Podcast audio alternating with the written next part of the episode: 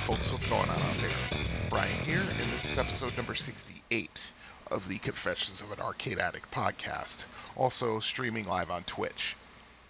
Okay, uh, let's see, to get you caught up to speed since uh, episode 67, which I recorded about a month ago, uh, just basically the same old things have been going on. I've been working a lot, um, playing games when I can, you know, taking care of, you know, the household and looking after my son, of course. Um, the good news is, is that it's October 1st, so in about three days' time, a little less than three days' time now, um, actually closer to two days' time, I'll be going on the, the uh, vacation to Connecticut. So that's going to be awesome.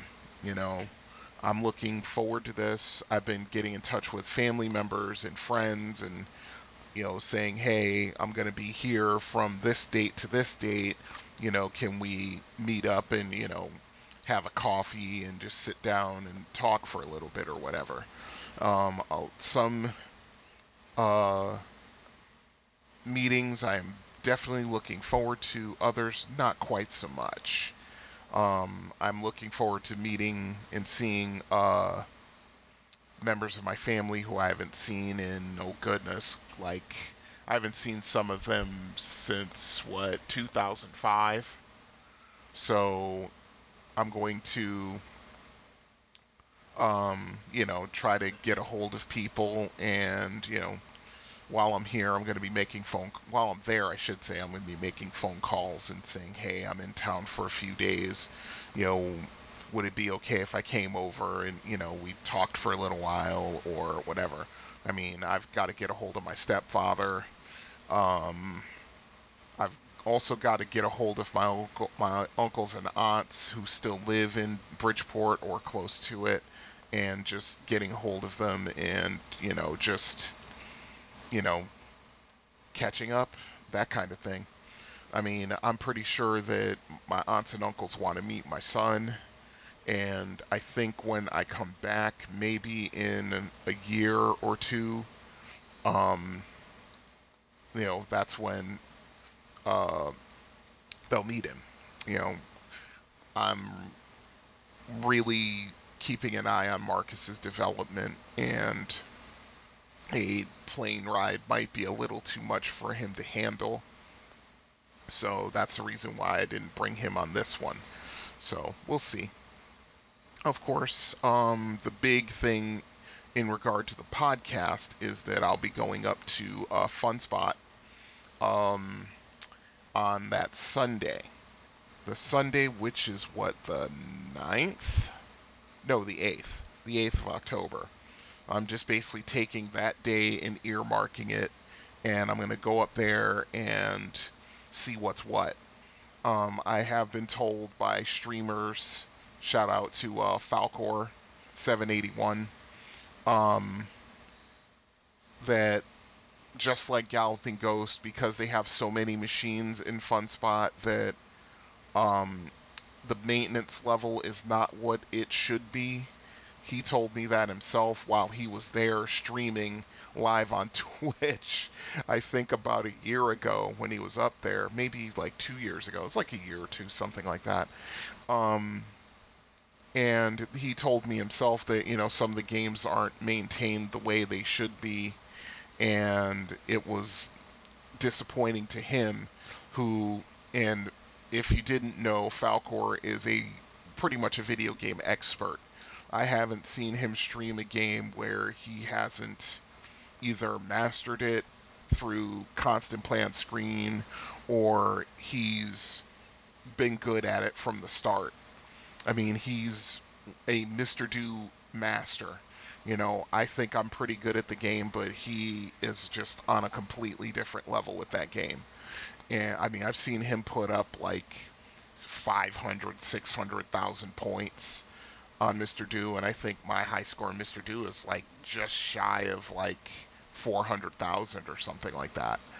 Um, I'd have to look in my uh, little Missile Command uh, notebook that I bought from Amazon a couple years ago. I have like my up to date all time high scores uh, on video games. The stuff that I remember putting up, uh, the stuff that I've put up since, like, you know, 2.036 million on Star Wars or 375,000 on Tempest and things like that. So, um, yeah, I'm going to be bringing that notebook with me when I go up there because, you know, who knows may, what may happen or what may not for that matter. But anyway, um, aside from that, it's just the same old thing. I'm trying to get a streaming schedule going. It's just tough sometimes because, um, as you all know, I work four jobs and streaming is becoming a fifth one, even though I'm trying not to have that mindset. Because if I have that mindset, I'm not going to be, you know, streaming for sharing my enjoyment of games and things like that. That I don't want it to become like a regular job just yet, or at least not to let it become a regular job until it starts paying like a regular job. You know what I'm saying? so anyway, that's pretty much what's going on. Um, I've checked emails and voicemails, and nothing's out there. So once again, if you have any thoughts, comments, questions about anything that's gone on in the past 67 episodes, uh, is there a game that you like that you would like me to cover? Give the um, are you experienced slash uh, time for some strategy treatment, please, by all means, get a hold of me. Arcade Addict Brian at gmail.com. Also, there is a f- uh, phone number for voicemails, and I promise you it's not going to change anytime soon, as long as I'm paying the bill to Xfinity, that is. Uh, the number is 734 632 0832. Also, uh, social media is up and running and ongoing as always. Uh, let's see, on Facebook, just go search Confessions of an Arcade Addict. It'll take you right to the page. If you type in Confessions of an Arcade Addict podcast, uh, it will take you to the discussion group. On, uh, I'm still on Twitter, although I'm trying to find an alternative right now, and I haven't had much time to devote to that. But uh, my Twitter account, as of right now, uh, October 1st, it's still up. So uh, my uh, nickname on Twitter is Arcade Addict underscore B.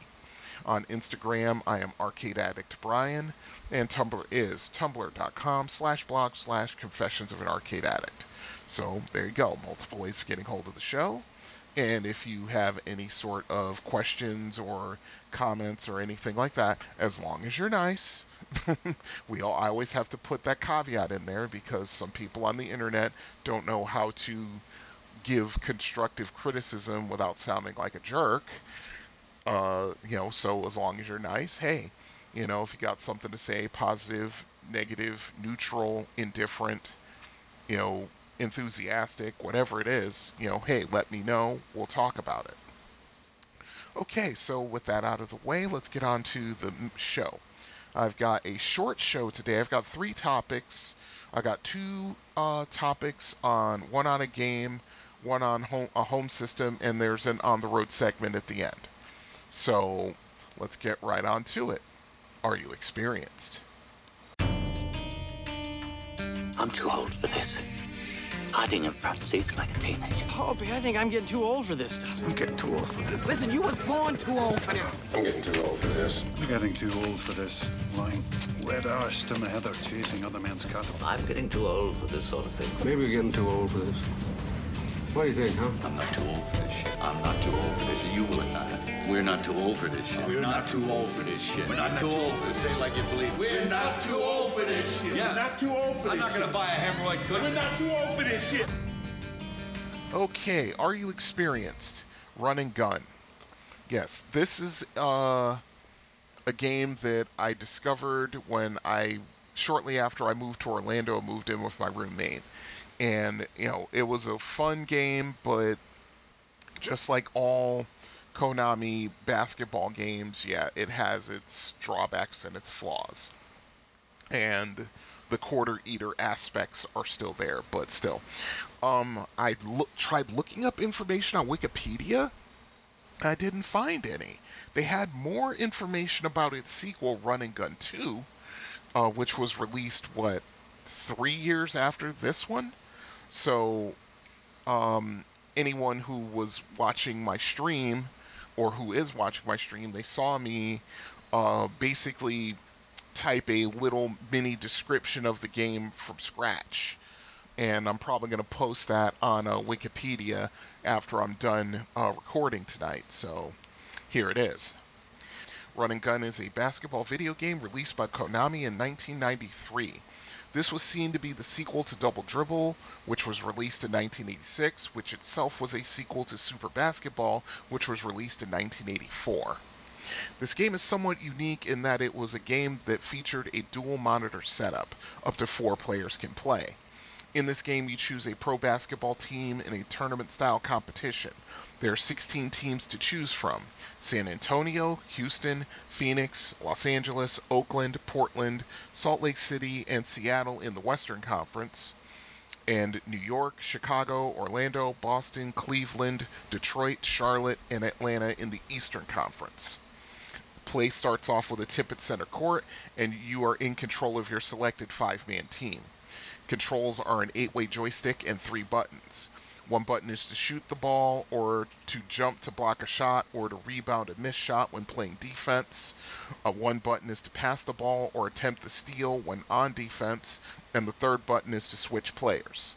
There are jump shots, dunks, three point shots, fadeaways, and alley oops. The object of the game is to win by scoring more points than your opponent when time runs out in the fourth quarter. Each credit allows for one quarter of gameplay, which is four minutes in length. And that's what I wrote. um, I could probably find some more if uh, information if I did deep digging, but from the level of digging I did, there wasn't that much. Um, it was just bare bones descriptions, you know, no real in depth description of the game or the teams involved. And I could have done that tonight, but I want to get some sleep tonight. so I will just hold off there. I mean, I can probably come back at a future date and do a more in depth analysis um, and post it on Wikipedia. So that's what I'll probably end up doing. But for tonight, this is all that I was able to find and what I was able to research by playing the game for a little bit. So there it is. Uh, let's move on to my experiences with it. I think I first encountered this game at the Fun Machine in Casselberry in 1993 when my roommate, when my roommate and I first started going on arcade runs. Uh, it only made sense that Konami made this game because they had built a reputation for f- sports games in general throughout the 80s. Uh, I found the end camera perspective different since a lot of arcade basketball games usually like usually used the sideline or top down view. The action was pretty good, and I liked the single elimination tournament style as well. But as was the case with Konami basketball games, the CPU would come storming back if you built up too much of a lead, getting every rebound, block shot, and steal that it could while dunking on you and making every shot at the other end. It was still fun, but it was just as much of a quarter eater as NBA Jam was, if not more so the represented teams in the tournament were more or less accurate to their NBA real life counterparts back in those days. Uh, the Chicago team, for example, was strong at shooting guard and small forward, just like the Chicago Bulls were in 1992 to 1993. All in all, it was a fun game to play, but you had to know what you were doing to make it out of the first quarter. By this time, most of, most games were either true tests of your gaming skill, straight up quarter eaters, or a combination of the two and that's Run and Gun. Um, a little bit of information and my experiences with the game. Um, if you played Run and Gun uh, and you have some information you would like to share, maybe some tips and tricks, that kind of stuff, hit me up. ArcadeAddictBrian at gmail.com. Okay, from there, let's move right on to home systems. There's no place like home. Look, this the game, Mac. Screw you guys, I'm going home. Shall we play a game? Love to. Screw you guys. I'm a game. Clear path! I'm going home!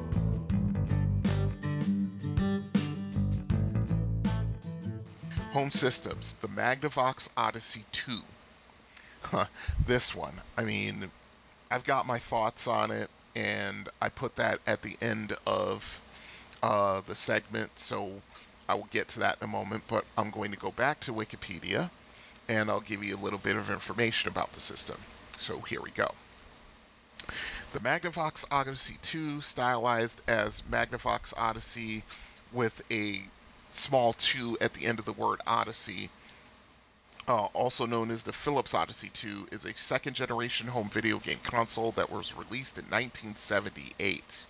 It was sold in Europe as the Philips VideoPack G7000, in Brazil and Peru as the Philips Odyssey, and in Japan as the Odyssey 2. It was one of the five major home consoles prior to the 1983 video game market crash, along with the Atari 2600, Atari 5200, Intellivision, and ColecoVision. In the early 1970s, Magnavox pioneered the home video game industry by successfully bringing the first home console to market, the Odyssey, which was quickly followed by a number of later models, each with a few technological improvements. I'll have to look this up because I'm interested to see how that went. Um, to continue. In 1978, Magnavox, now a subsidiary of North American Philips, decided to release an all new successor, Odyssey 2. In 2009, the video game website IGN named the Odyssey 2 as the 21st greatest video game console out of its list of 25. Okay, let's move on to the design. The original Odyssey had a number of removable circuit cards that switched between the built in games. With the Odyssey 2, each game could be a unique experience with its own background graphics, foreground graphics, gameplay, scoring, and music. The potential was enormous as an unlimited number of games could individually be purchased. A game player could purchase a library of video games tailored to their own interest. Unlike any other system at that time, the Odyssey 2 included a full alphanumeric membrane keyboard which was to be used for educational games, selecting options, or programming. Magnavox released a cartridge called Computer Intro with the intent of teaching simple computer programming. That is revolutionary considering this is 1978.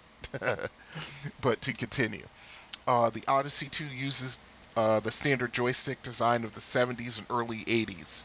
The original console had a moderately sized silver controller held in one hand with a square housing for its eight direction stick that was manipulated with the other hand. Later releases had a similar black controller with an eight pointed star shaped housing for its eight direction joystick. In the upper corner of the joystick was a single action button, silver on the original controllers and red on the black controllers. The game's graphics and packaging were designed by Bra- Ron Bradford and Stephen La- uh, Lehner. During the time of the Odyssey 2's manufacturing, some came with controllers that could be plugged and unplugged from the back of the unit via their DB9 connector, while others had their controllers hardwired into the rear base of the unit itself. Hmm, interesting.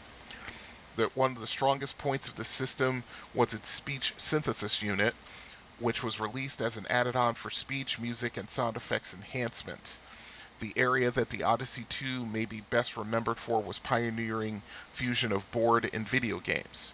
The Master Strategy series, the first game released was Quest for the Rings, which gameplay somewhat similar to Dungeons and Dragons and a storyline reminiscent of J.R.R. Tolkien's Lord of the Rings.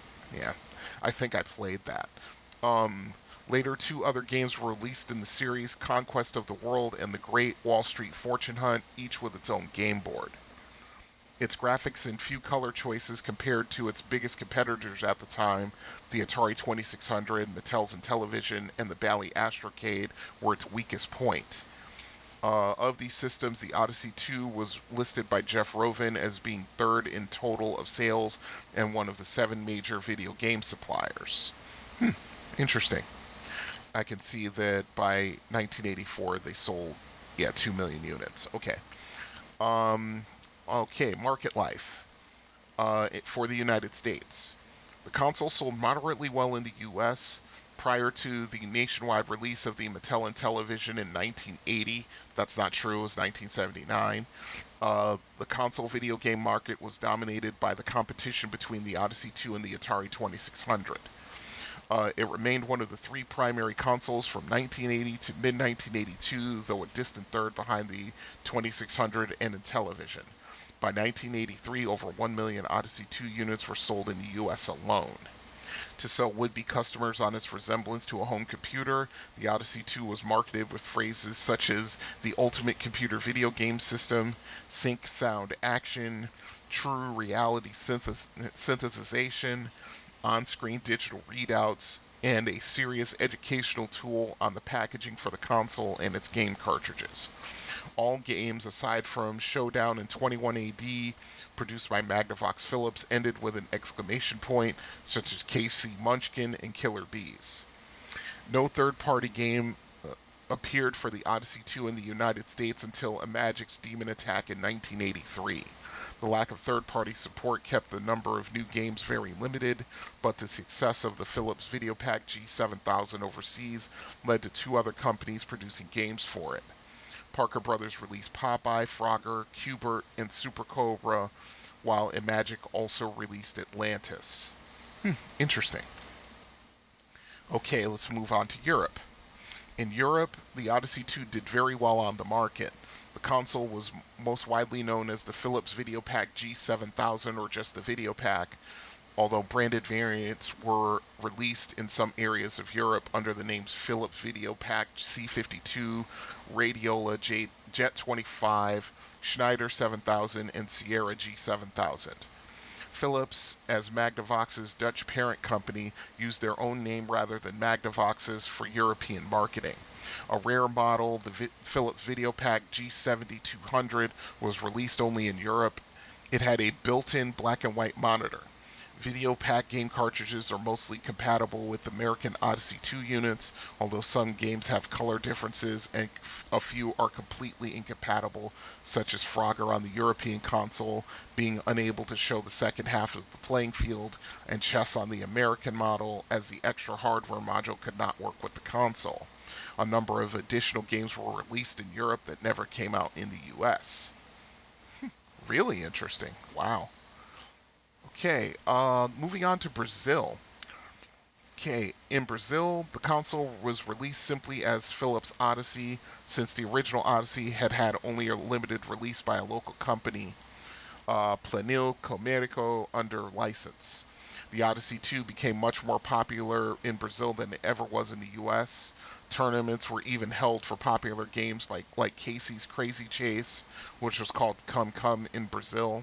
Titles of games were translated into Portuguese, sometimes creating a new story, like Pickaxe Pete, that, came, that became Didi na Mina Encantada, uh, Didi in the Enchanted Mine, referring to Renato Aragão's comedy character and was one of the most famous Odyssey games in Brazil. Wow. Who knew about this stuff? Wow. Okay. Uh, and finally, we'll go into Japan. The Odyssey 2 was released in Japan in December 1982 by Kotan Trading Toitari Enterprise, a division of Dingu Company under the name Odyssey 2. Japanese versions of the Odyssey 2 and its games consisted of the American boxes with katakana stickers on them and cheaply printed black and white Japanese manuals. The initial price for the console was 49,800 yen, which was approximately $200 at the time, and it's equivalent to $610 in 2022 money. It was apparently not very successful. Japanese Odyssey 2 items are now very difficult to find. Interesting. And I just uh, pulled up a list of the Odyssey 2 games, and they had 47 titles. I only played maybe about four, maybe five of these titles, but yeah, I can see a lot of them. And they even have them break uh, broken down by the year they were released, which is actually kind of cool. But yeah, that's the Magnavox Odyssey 2. Let's move on to my experiences with it, limited as they were. Okay, I'll admit to it. I never owned or knew someone who owned this system. All of my experience with this is, this system was in Reed's department store in the mall. Reed's was a very good place to check out game systems and handheld electronic games. I mean, let's see. They had at one point they had in the TV department right along the walkway heading towards the toy department. I'm pulling all this from memory, mind you. Um, a glass case, uh, of course, an area where the employees stood when you wanted when when sales were made and stuff like that. But behind them, where there was like three TVs. If I remember correctly, one was an Atari 2600, one was an Intellivision, and one was a Magnavox Odyssey 2 they had those uh, games on display and they would have games plugged in and running. Of course, I would play and play these games until the salespeople would come over and shut the systems down. Um, I played a lot of games on the Odyssey there.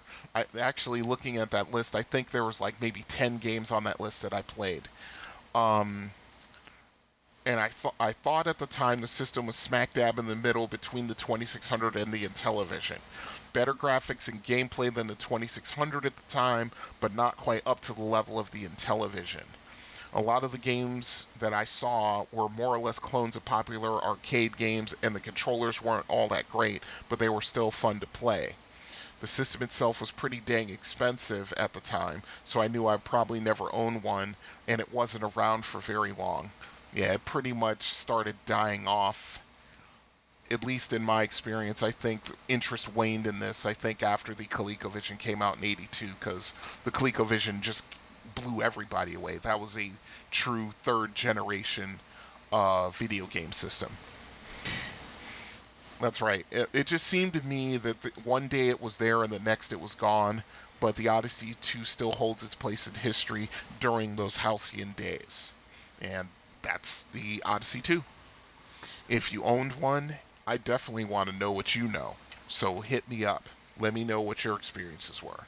ArcadeAddictBrian at gmail.com. And finally, we're going to go on the road. Uh, this was recorded on June 26th, 2021. Uh, this was like my second Saturday at the arcade. I think I was hired. Now I got to think about it. Um, yeah, I was hired on like June um, June nineteenth, I think. That I think that was my uh, hiring day. That was my first day at work. Um, and my second day at work was the following week. So I was, I think I re- did a recording while I was driving home. So let's get in the car, let's take a drive, and let's see what uh, I had to say back in those days. And I'll come back around once again with episode 69, and that won't be recorded until probably I get back. So I'll have some uh, some interesting news and some stories, I'm sure. So you guys take it easy. Good gaming out there. Au revoir.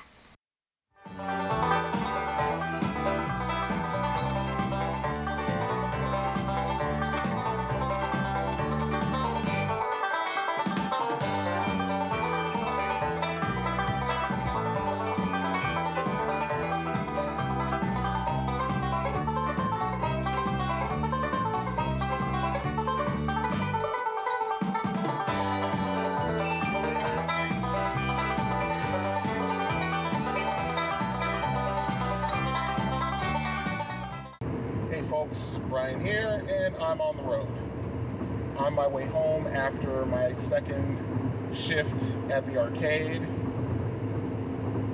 and kind of loving life at the moment. I mean, it's one of these things where I feel like if I can't go to the arcade as often as I want to, this is the next best thing, and I get paid for it. So yeah, I'm I'm good. yeah, um, you know the shift was it was a really busy Saturday. The first shift that I took, or first shift that I had, which was the week before the 19th, it was fairly busy. You know, fairly busy, but um, the second shift was really busy. I mean, we had you know, uh, groups of seven a couple of times, uh, groups of four a couple of times, um, just a lot of people. You know, everyone was enjoying it, and of course, you know, you know, everybody was complaining about how, how hot it is in the arcade. We're like, yeah, we know, you know, we're working on that, you know, and things like that. Um, the games held up for the most part, and Hannah's cool to talk to. I mean, she reminds me of my roommate when I first met her uh, back in 1993. You know, just same kind of energy. And, you know, it's cool to work with her. She's a real go getter. She knows what to do. And, you know, she's a go getter, but she's laid back at the same time. She knows when to turn it on and when to just sit back and chill, which is awesome. You know, most of the time when I'm working with or I know somebody who's a go getter, they don't know how to turn it off. Um, so yeah, she's really cool to hang out with. Real nice person. Um, you know, it was pretty. It's pretty interesting. You know, everybody was coming in playing games. You know, getting food from the uh, the store across the way from us.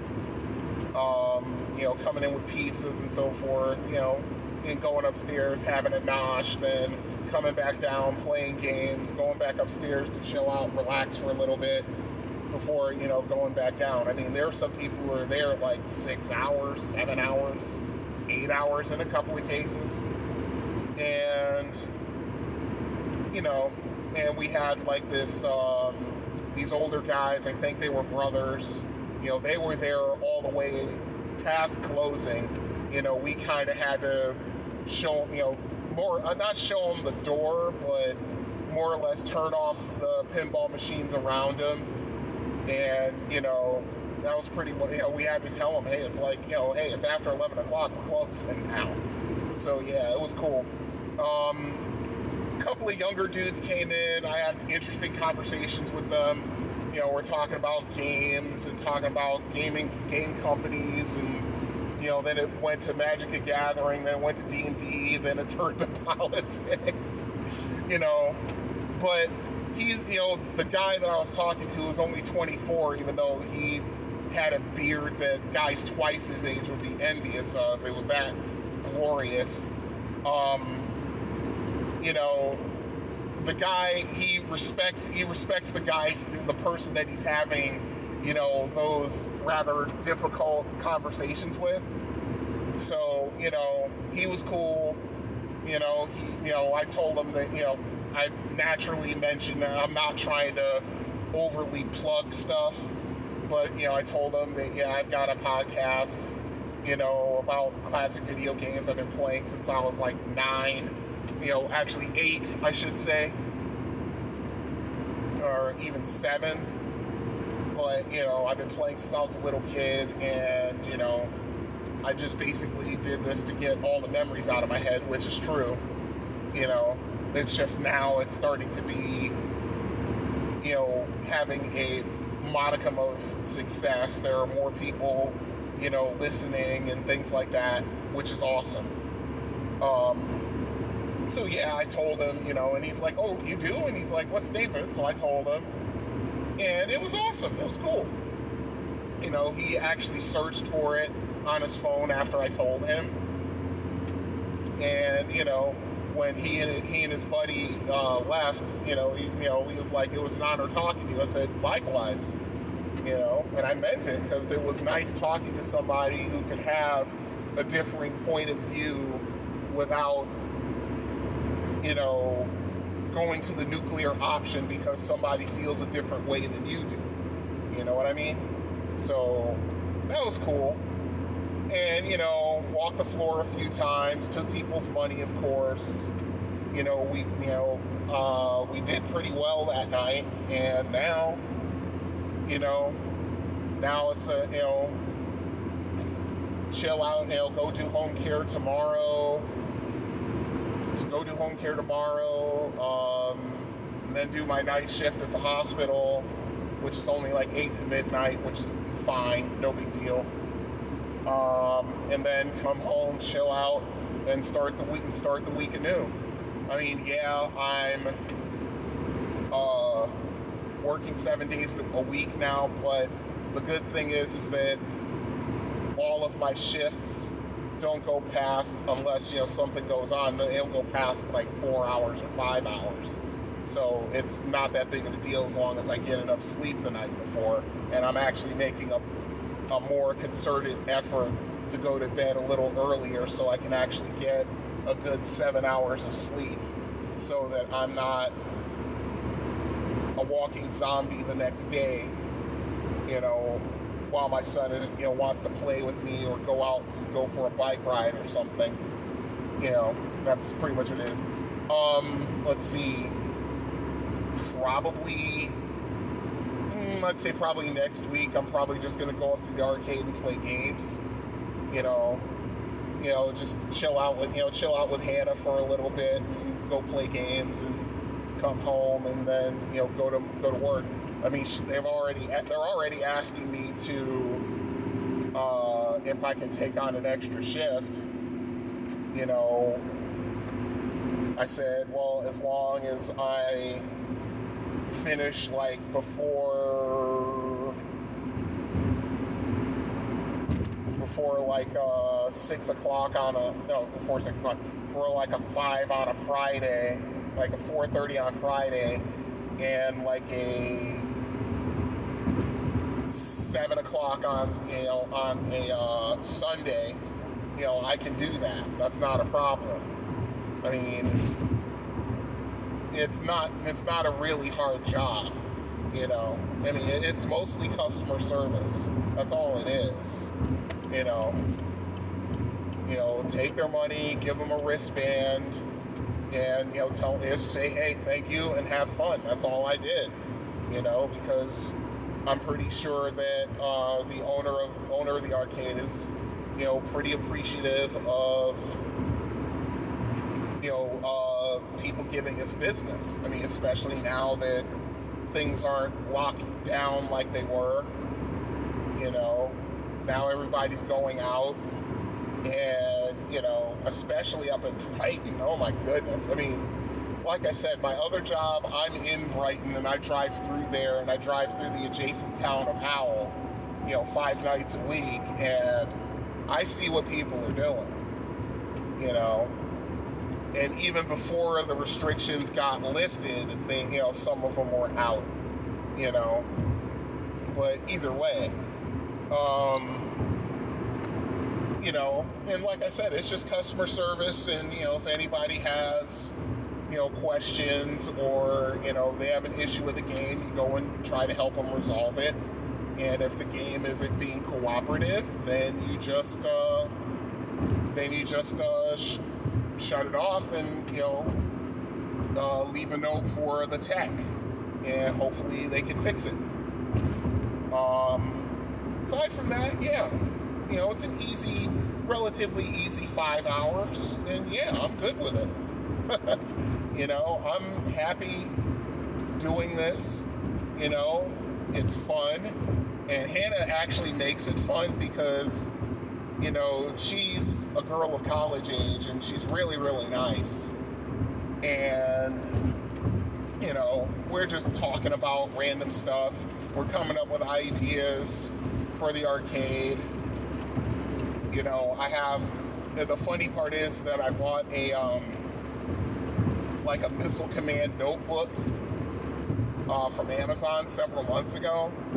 Um, basically, it's like a notebook with, um, you know, instead of it being lined, it's um, it's uh, gridded. So you know, I just write stuff in. You know, I would write. The, I didn't. I didn't even write anything in it until, you know, I got the bright idea last night. It's like, oh, I can take this up to the, the arcade and if I have an idea on how to make things better for the customers, I'll write it down. And then, you know, either I can just pass the note along to Hannah, talks to the owner regularly, or, you know, I can, you know, message the owner myself. You know, and see if we can implement some of those. Like one of the things we need to do is get the air moving in that place. You know, just to you know, just to kind of lower the ambient temperature a couple of degrees. That would change. That would help the customer experience. Um, the other thing is, is that Hannah came up with the idea, you know, on her own, but she suggested putting high scores uh, of each machine on Instagram. You know, with the name of the person who did it, you know, and the date he did it in. It's sort of like how what uh, Galloping Ghost does. And I told her that. I said, "Yeah, Galloping Ghost does this." I mean, I was thinking we'll just take, we'll just lift that idea from those guys and just basically put high score cards on each machine. Like we'll, you know, tape it or fasten it to the, you know, top of the machine somehow, and to where everybody, you know, the person, you know, can say, oh, the high score is this, and it was set by this person on this date, and so on and so forth. That's the idea. And we're going to do it with the classic machines first and see how that takes off before we do it with the pinball machines. Um, because I did warn her that if we do it once we do this, um, it's going to bring out, you know, it's going to basically bring out a, a real competitive aspect to our customers' gaming experience, especially if they're any good at these classic games. I mean, if I really wanted to, I could probably set high scores in probably about 75% of the, those machines. You know, the classic ones. You know, we're not going to do the modern machines yet. Like I said, we're just going to do, we're going to see how it works with the classic stuff first. And then we'll just go from there. So that's what we're going to do there. And, you know, just try to do what we can to make the experience better for our customers. You know, because I mean, I've already I said it to Hannah, and I said this is already the best arcade in the state. And I said it to the guy I was talking to today, the, the younger guy. You know, I said this. I have I've been around the Detroit area, and I've been to several arcades, and nothing touches this place yet. I mean, the only one that does is Marvin's, but that's for a whole complete different reason. So, you know, I, that's what I basically said. I said, this is the best arcade in the state, and we should probably be doing some things to make sure it stays that way. Because, yeah, it's getting to the point now, and I told and uh, when I was in the discussion with the younger guy, you know, I basically said, you know, we, you know, this isn't, you know, this is probably the best arcade in Michigan. You know, I haven't seen anything yet that touches it. I mean, Pinball Pete's is probably the closest, but, you know, I've spoken about that enough times. I don't have to repeat myself as to why I don't think they are better than the arcade. I mean, once we get into a better space, and from what I understand and what I've been told, that our boss, I mean, our you know the owner of the place, our the owner, is looking for a better place because yeah, you know there's certain issues with that building that we cannot overcome. That's the problem. You know, we're going to try to mitigate some of the issues, and I've spoken about those issues in Arcade Review when it came to the arcade before I was employed there and you know i was honest about what i felt about it you know it wasn't anything to be mean about or be hypercritical about when i